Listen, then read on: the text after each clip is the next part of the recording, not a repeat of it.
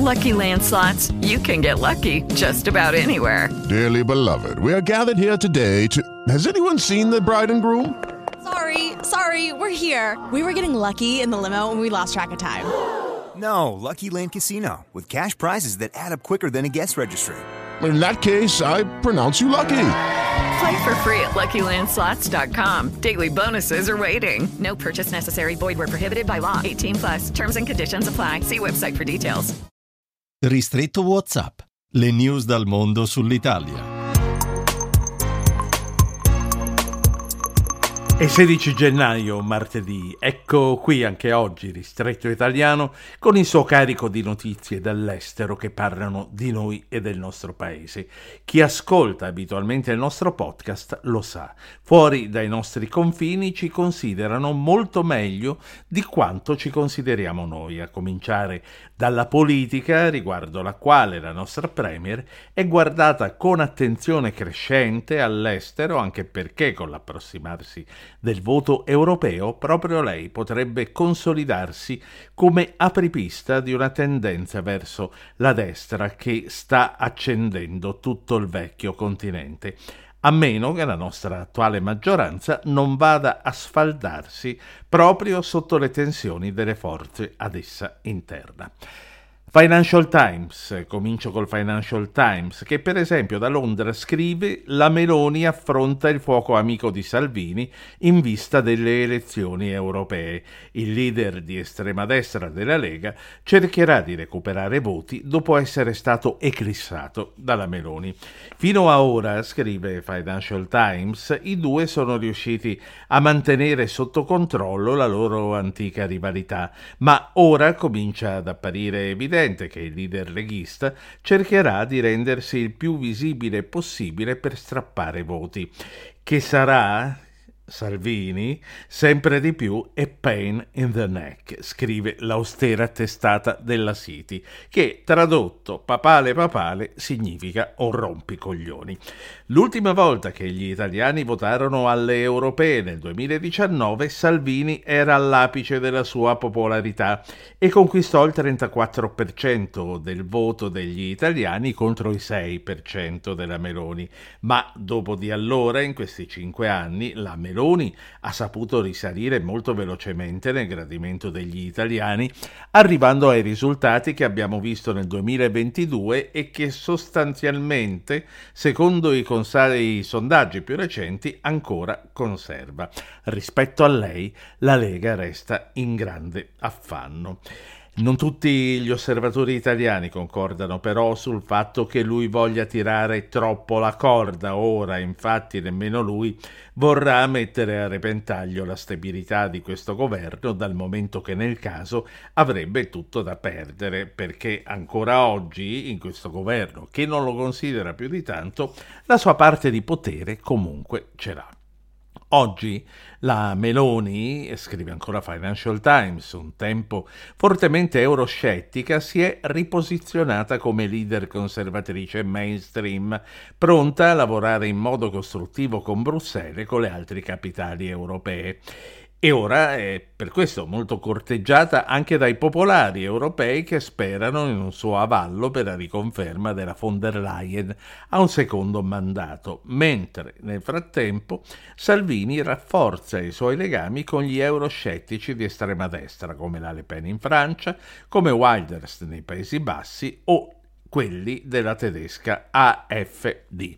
Il link all'articolo originale è nella newsletter di oggi. Se ancora non l'avete fatto vi consiglio di iscrivervi, è gratuito.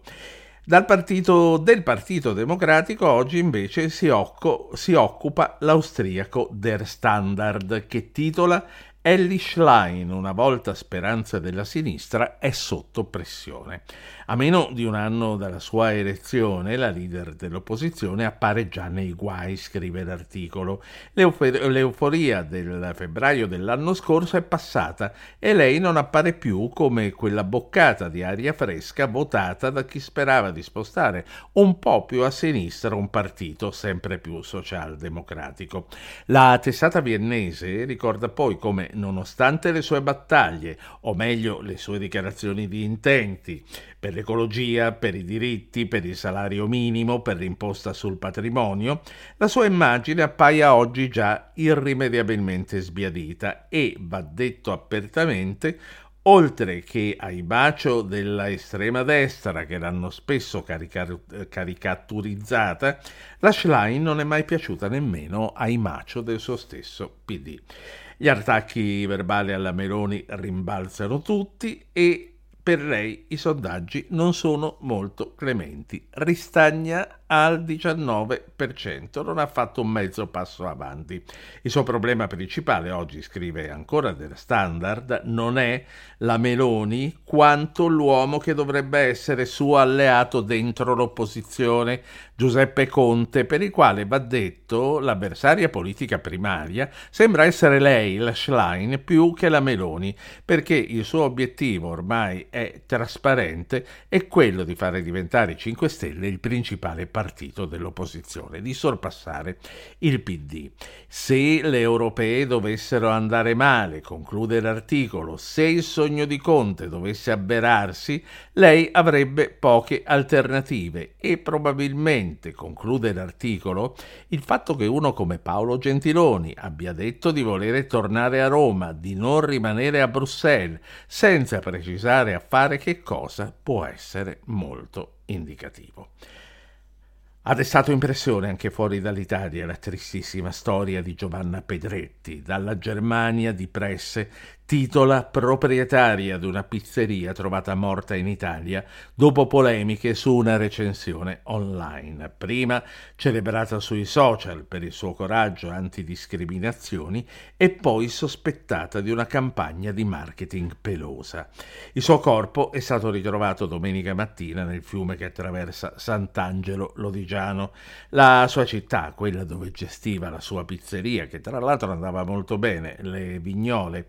La storia noi la conosciamo bene. Prima la copertura dei grandi giornali, al fatto che lei avesse risposto per le rime, alla recensione di un cliente, che ormai sembra sempre più ipotetico, che lamentava di avere cenato a fianco di una coppia gay e di un ragazzo disabile ricevette eh, nel giro di poche ore addirittura i complimenti scritti della sottosegretaria alle disabilità e poi è arrivata l'accusa di essersi inventata tutto, stroncatura compresa, per poter fare la bella figura.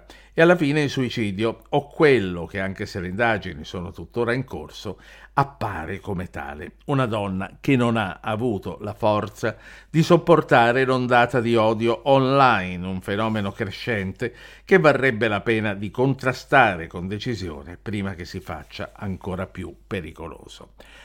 Un'altra notizia italiana che ha suscitato parecchio scalpore all'estero, tanto che qualche sito e qualche testata ancora ne scrivono, lo ricordate, quella di una decina di giorni fa del saluto fascista da parte di centinaia di persone alla commemorazione della strage dei militanti missini di 46 anni fa in una sede di partito romana a Calarenzia.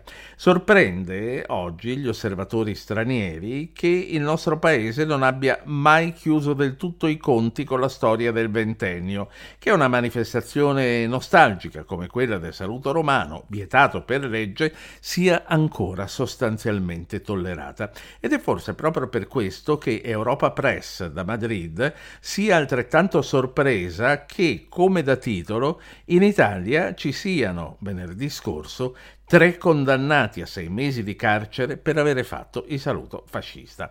L'episodio non è quello di H. Larenzia, badate bene, ma quello accaduto al cimitero di guerra tedesco di Cassino nel 2017, quando tre militanti nostalgici, alzando il braccio destro, urlarono onore all'alleato tedesco e alla Repubblica Sociale, oltre che Italia proletaria e fascista. In primo grado i tre uomini, tutti all'epoca tra i 50 e i 60 anni, furono assolti, in quanto il giudice non ravvisò alcun tentativo di ricostituire il partito fascista. Il reato infatti starebbe qui, non tanto nell'alzare il braccio quanto se c'è il tentativo di ricostituire il partito fascista, escluso dalla Costituzione. Sentenza però ribaltata la settimana scorsa in appello, magari in carcere questi tre non ci andranno, ma la fedina penale è compromessa. Bassa politica, ma poi non del tutto, anche se ora parliamo di televisione, è El Espagnol da Madrid a scrivere un pezzo su troppa politica e troppi eventi. I telegiornali italiani perdono sempre più audience. Tra il 2022 e il 2023 i telegiornali RAI hanno perso 578.000 telespettatori nella fascia serale e quelli Mediaset 238.000 non innovano nonostante l'aggressività sempre più strutturata delle piattaforme, restano attaccati alle formule del passato, schiacciati per di più dalla progressiva polarizzazione del paese.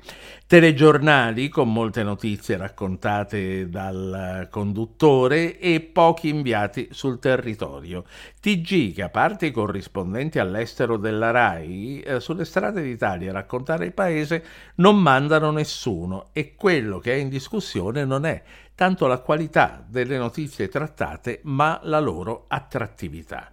Il TG1, pur resistendo a quota 4 milioni 300 mila telespettatori, in un anno ne ha persi 336 mila. Il TG2, che si attesta a un milione nell'edizione delle 20 e 30, ne ha persi 160 mila. E anche se perdendo meno, il TG3 è sulla stessa scia. Quali quindi le ragioni? Per l'Espagnol sono da cercare prima di tutto nel fatto che la televisione generalista sta perdendo ascoltatori in tutto il mondo a favore delle piattaforme digitali. Le nuove generazioni poi la televisione generalista non la guardano proprio. E poi c'è la crescente divisione, e qui si viene all'Italia, in due poli politici della popolazione. Se la RAI, per esempio, ai tempi della Prima Repubblica, dei pentapartiti, bene o male, paese lo rappresentava, oggi, dice l'espagnolo, non è più così. E poi ci sono telegiornali e programmi sempre meno interessanti. Troppa cronaca, Troppi eventi mondani o di spettacolo annoiano il pubblico.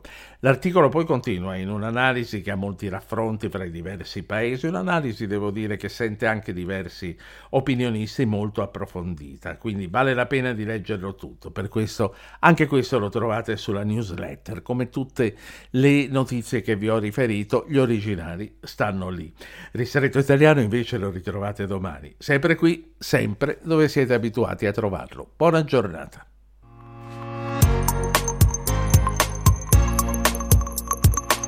Ristretto Italiano di Ruggero Po. Hello, it is Ryan, and we could all use an extra bright spot in our day, couldn't we? Just to make up for things like sitting in traffic, doing the dishes, counting your steps, you know, all the mundane stuff. That is why I'm such a big fan of Chumba Casino. Chumba Casino has all your favorite social casino style games that you can play for free anytime, anywhere with daily bonuses. That should brighten your day a little. Actually, a lot. So sign up now at chumbacasino.com. That's chumbacasino.com. No purchase necessary. Group. Void were prohibited by law. See terms and conditions. 18 plus.